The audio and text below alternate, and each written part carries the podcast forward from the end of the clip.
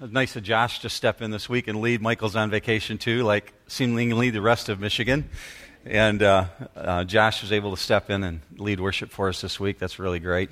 Michael's over in Wisconsin with his family, enjoying a week away. Um, last November is when we stepped into this study in the book of Revelation. Does it seem like it's been that long to you? Some of you are saying, yes, absolutely. Um, it's been uh, 27 weeks that we've been doing this study, and after today, there'll only be uh, 13 of the studies left in the book of Revelation. So, really clicking along now, and, and we're getting into the stuff in which we're getting close to the return of the King, the second coming of Jesus. That's going to be really exciting. And fortunately, that arrives right about the time when fall kicks off. So, a lot of people will be very geared up to be hearing about the second coming of Jesus. But this particular time right now, I know that people are, are feeling the weight of being in the middle of Revelation. Actually, we're beyond the middle point, but it's, it's uh, 27 weeks into it. And I hear from people who are feeling, we'll call it weary, Revelation weary. You're not sure if you can bear any more of this because the weight of the material is so heavy. Today is considerably more of a bright spot. You might consider what today is as like a parenthesis around Revelation tribulation events. So you could put big brackets around Revelation chapter 14 because it's like a pause. Somebody hit the pause button, and John jumps way forward in time beyond the tribulation to the time of the second coming, and he sees Jesus on planet Earth. And it's a very interesting little section here. It's kind of like a timeout. Now, if we do a timeout properly, it would include something like an overview. So if we think just for a moment of where we've been, Revelation chapter 1, John standing on an island on Patmos, Mediterranean Ocean, and sees Jesus and hears this voice. And Jesus says, Come up here, I'm about to show you some things. And begins to unveil to him, chapter 2 and chapter 3, what he wants to say to his church chapter 4, John actually gets to see the throne room of heaven and see where Jesus resides, where God's throne is at. Chapter 5 is the unveiling of the seals, the, the scroll that has the judgments. And chapter 6 is the beginning of the breaking of the seals. Uh, we went from chapter 6 all the way to chapter 10 with the judgments being poured out on the earth those judgments took form in the seal judgments and the trumpet judgments. And then when we hit chapter 10, we got to start seeing things through the eyes of satanic activity, through the eyes of what the Antichrist would be doing, through the eyes of the dragon, Satan, through the eyes of the false prophet, as you learned about last week. And then when you hit today, chapter 14, is when the parenthesis occurs. There's a bracket on either side of it which shows us specifically that there is a question that was asked way back in Revelation chapter 6 that is answered in Revelation chapter 14. You might remember the question that was asked. Now, remember what we saw in the judgments. We saw earthquakes and famines, pestilence, plagues, mass death over planet Earth, billions of people dying. And in the midst of all that, there was a mega earthquake. Remember, a great earthquake that caused mountains to collapse. And scripture says kings and rulers, military commanders, leaders, the rich and the poor, slave and the free, hid themselves in mountains and asked a question Who is able to stand? Now remember, that's only at the midpoint of the tribulation. And already they're saying, Who's going to endure this? We saw in Revelation 7 the introduction of a group of people called the 144,000. They reappear now in Revelation chapter 14. The reason you don't have handout study notes today is because what 14 is, is kind of a review of what you learned about those 144,000. But today, considerably more in depth about this second coming of Jesus and these 144,000 who stand with him at the end of the tribulation. So we're going to take first verse, Revelation 14, verse 1. If you have your Bible, go ahead and open up there. And what you're seeing here is like somebody hits a fast forward button and we jump all the way to the end, to the end of the tribulation, to the second coming of Jesus. So Revelation chapter 14 and verse 1 starts out by saying this. Then I looked, and behold, the Lamb was standing on Mount Zion and with him 144,000, having his name and the name of his Father written on their foreheads. Now, you might remember that word from when we first started Revelation study. The word behold, I do, I D O O U, the Greek word. It means, wow, I can't believe I'm seeing this. It's behold. I looked and behold. What's so fantastic about this? What in the world captured John's attention when he stands back and says, Unbelievable. Wow. I'm seeing the Lamb standing on Mount Zion. Why is this so remarkable? Well, so far, we've seen the Lamb slain, we've seen the Lamb glorified, we've seen the Lamb exalted, we've seen the Lamb the Redeemer, we've seen the Lamb called the Shepherd, but now John sees him standing on Mount Zion. This is a monumental moment in human existence. This is a moment in which Jesus sets up the kingdom and begins the millennial reign. And John's jumped way forward in time in seeing this in this brief verse. First, understand what it means when he says, I see the Lamb standing, because this word is used of you also. I'll show you a little bit later in the passage. Look first with me at the word stand. Histome, it means to abide, to establish, set up, staunch, stand firm, unmovable. What do you associate that with? When you think of the King of England, or in this case, we have a queen these days, a Queen of England, she has a throne. Her throne sits in the throne room. Her throne is histome. It means it's fixed. This is a word that's used of something that cannot be moved. It's permanent.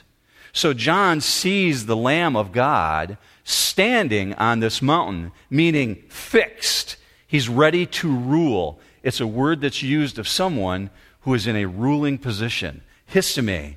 So you see an association of this word stand with Mount Zion.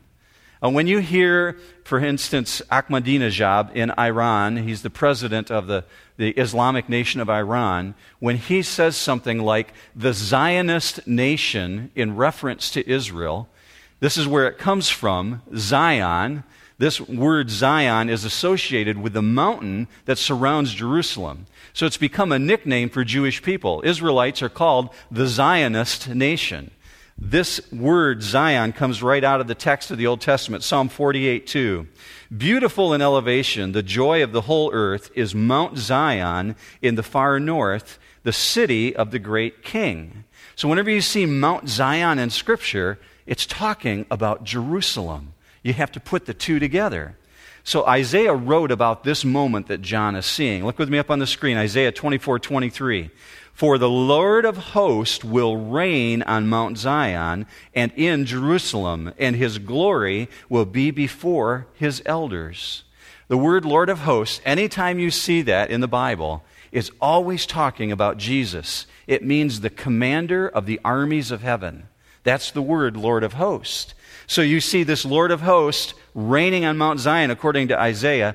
David wrote about this also, Psalms 2 6. But as for me, I have installed my king upon Zion, my holy mount, mountain. This is fulfillment, what you're seeing here that John's writing about in Revelation 14. It's the fulfillment of these Old Testament prophecies, and it's arriving in this passage. This scene is describing the return of Jesus to earth, the second coming of Jesus. And with him, we see there's 144,000 people, real, live people, 144,000 who have lived through the tribulation, who have named the name of God. And we discovered in Revelation 7 that there's 12,000 from each of the 12 tribes of Israel, equaling 144,000. This is a very unique group in redemptive history. Look with me up on the screen at a quote that I absolutely love. I love reading John Phillips' materials because he is so expressive in the way that he describes Scripture. This is his take in describing the 144,000. No other age has produced a company like this, a veritable army of militant believers marching unscathed through every form of danger.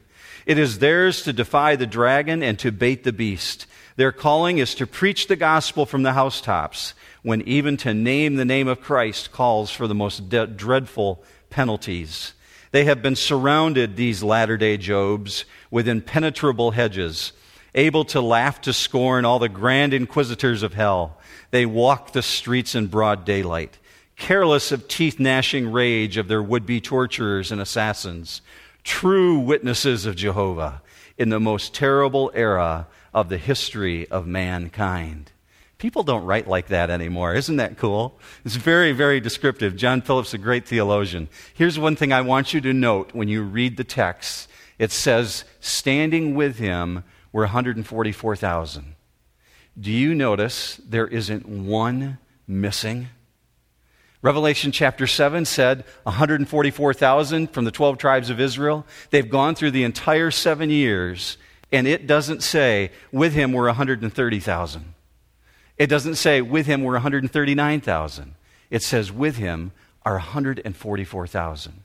They have been protected all the way through. This is the shielding power of your God. The worst time in the history of the world pestilence, plagues, famine, earthquakes, massive global war, demons unleashed on the earth, and every single one of them are at the end.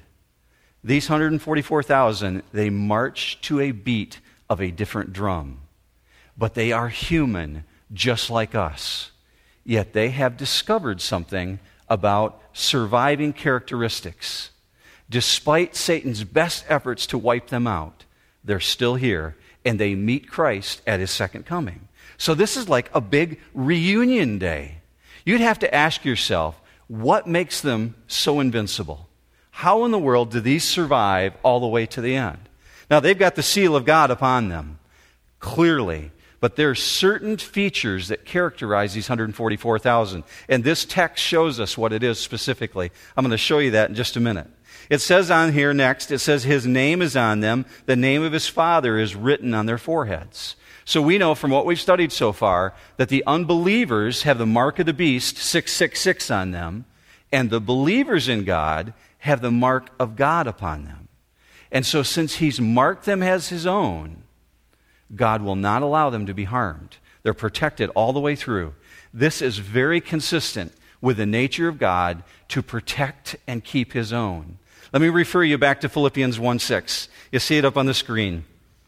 For I am confident of this very thing, that He who began a good work in you will perfect it until the day of Christ Jesus.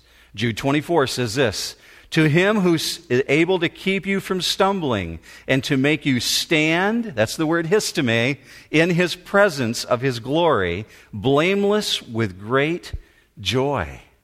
This is the keeping nature of your God, protecting you. Yes, he may cause physical harm or allow physical harm to come to us.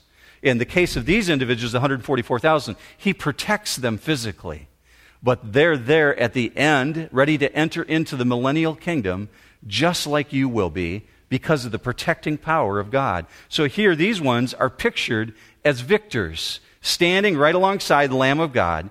These are the Nikao that you learned about in the early part of Revelation. N I K A H O, the Greek word for overcomer, the one who gets the victory, the word Nike, the one who is the conqueror. So before John can describe them to us, before he can give us the characteristics, he gets distracted. Something else happens in verse 2. And I heard a voice from heaven, like the sound of many waters, and like the sound of loud thunder. And the voice which I heard was like the sound of harpists playing their harps. And they sang a new song before the throne, and before the four living creatures and the elders. And no one could learn the song except the 144,000 who had been purchased from the earth.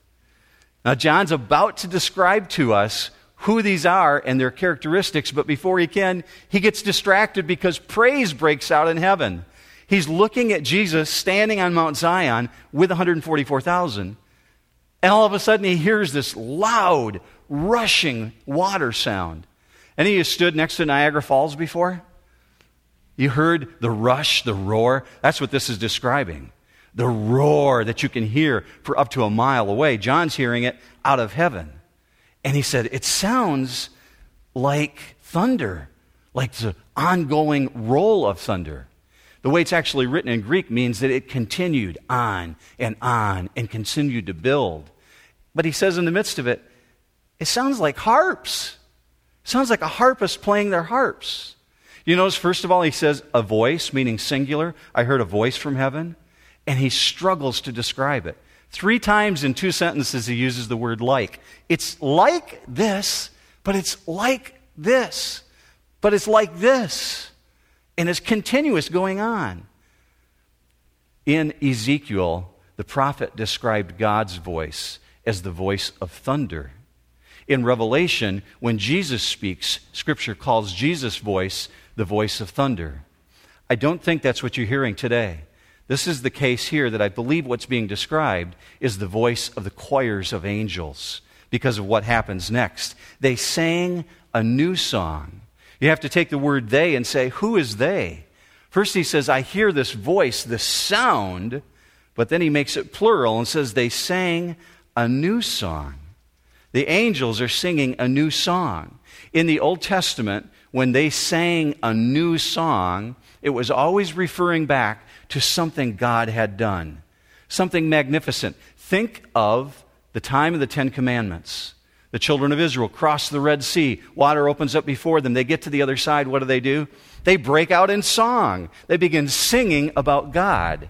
They're singing a new song. So that's what you see going on here. The word is kainos. Look with me up on the screen at the definition for new, especially in freshness, fresh in response or in understanding. If you ask me to define the word new hope, the reason we chose the name New Hope for the church is because of that word freshness, a whole new understanding, fresh hope, a fresh song being sung here, a new understanding because of a new revelation, something that's been given to them, a new understanding of God's keeping power there they are at the end, but no one else can learn the song. Isn't that kind of curious? No one else can learn it but the 144,000. Here's what that's saying.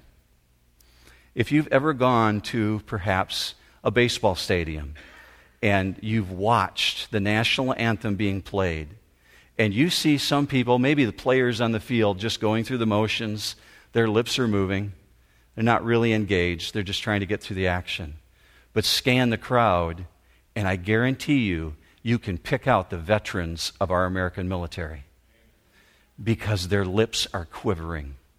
When they see the flag and they sing the song, it means something different to them. Young people who think they are impervious to singing the national anthem, who go to the Olympics and stand on the podium and have a United States medal placed around their neck and hear their national anthem played, their lips quiver and the tears stream down their face because it means something new. That's what's going on here. There's a new song. They know the meaning because no one else has lived through what they have lived through. And the angels are singing about this and they get it, they understand it, but no one else can get it because they haven't gone through what these ones have gone through. You can write a song that I cannot write. You have an individual journey that God has taken you through. Something very unique about your own personal walk with God, your own testimony. It means something specific to you that others can't entirely understand, but it's fresh.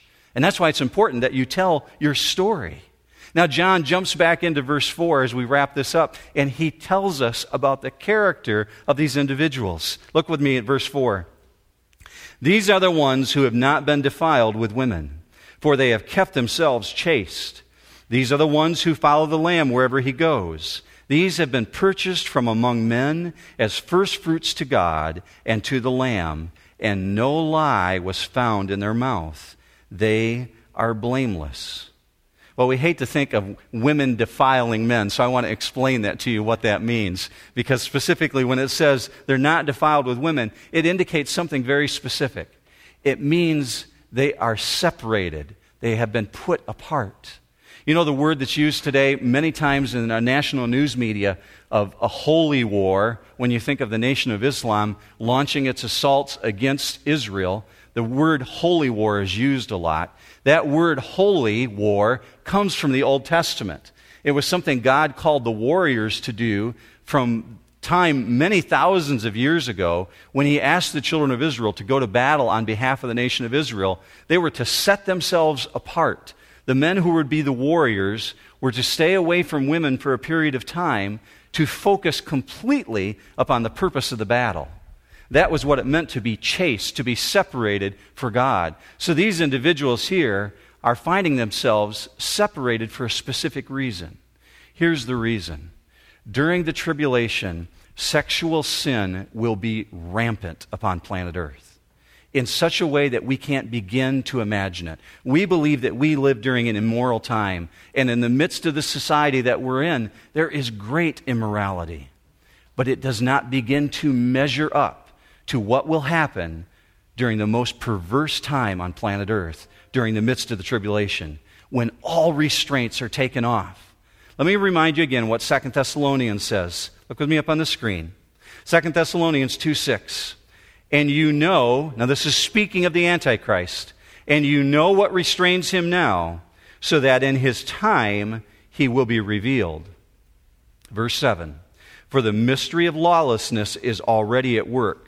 Only he who now restrains, meaning the Holy Spirit, will do so until he is taken out of the way. Verse 9 one whose coming is in accord with the activity of Satan, with all the power and signs and false wonders, and with all deception of wickedness.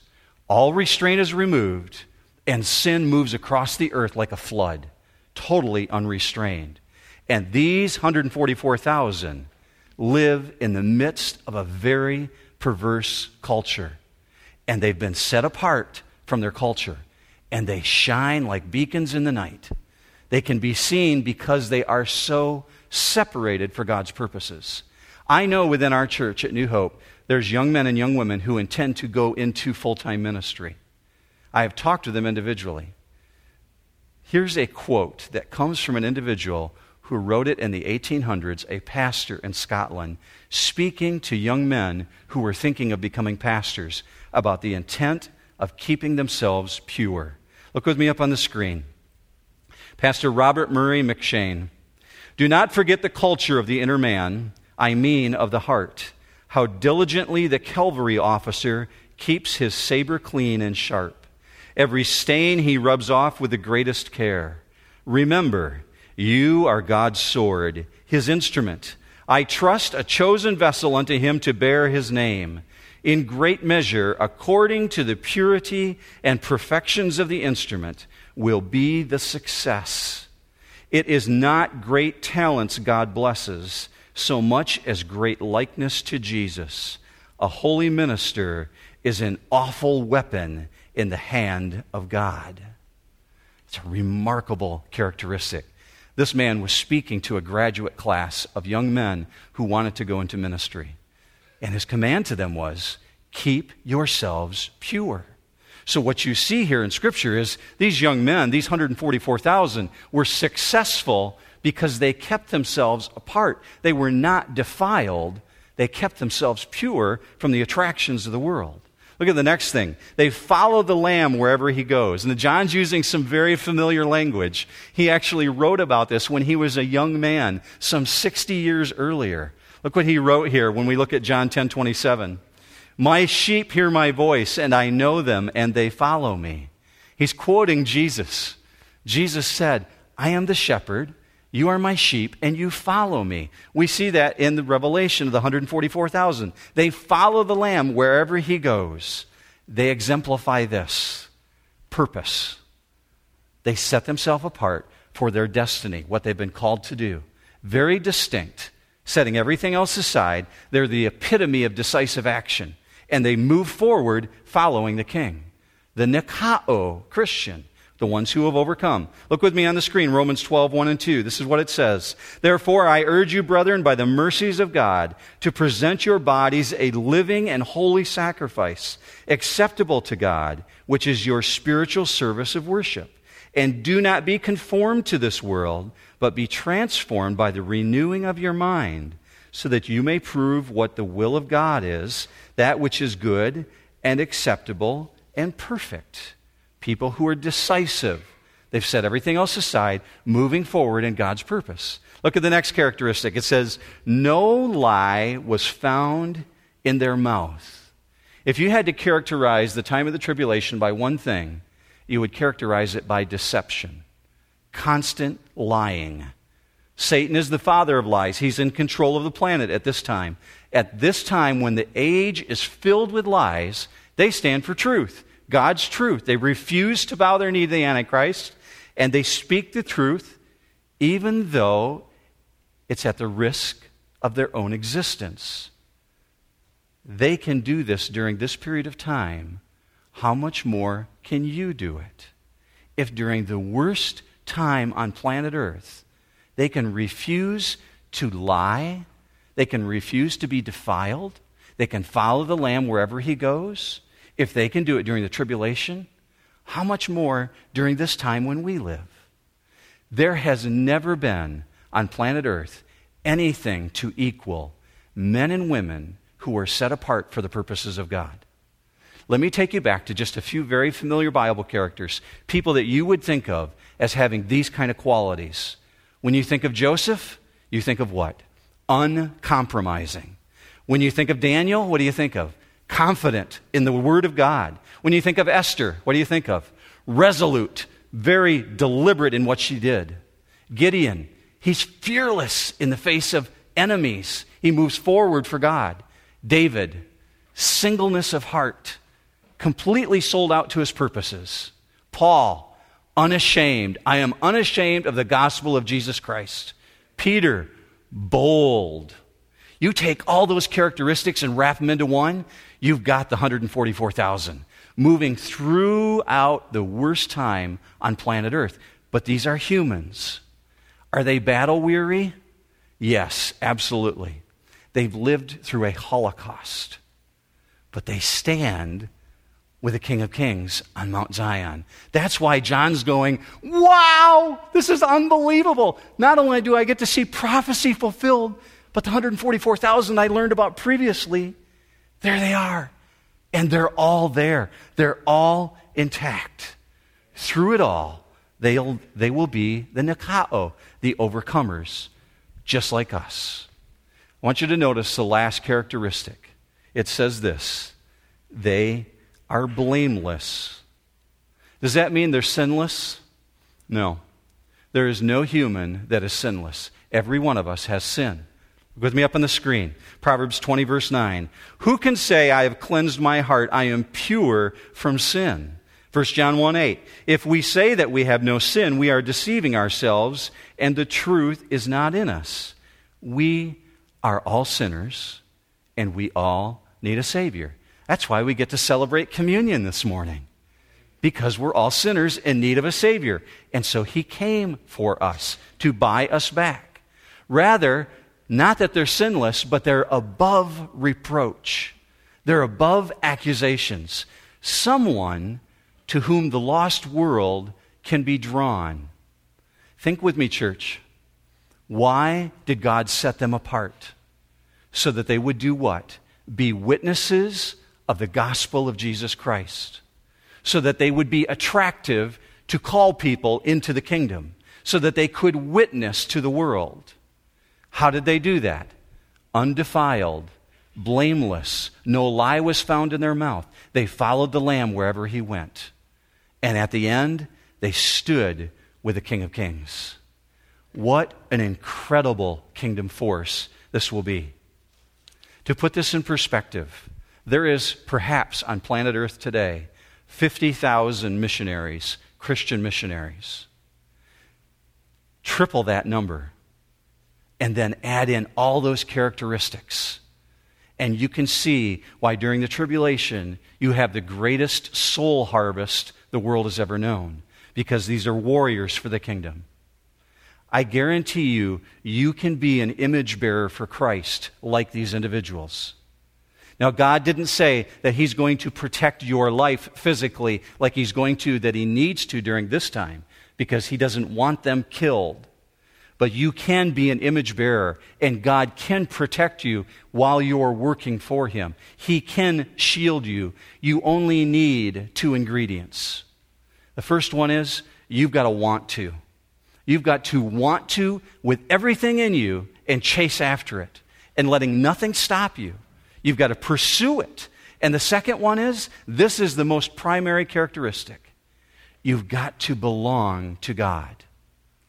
Let me take you back to what we read earlier from Jude, verse 24. Remember what you read?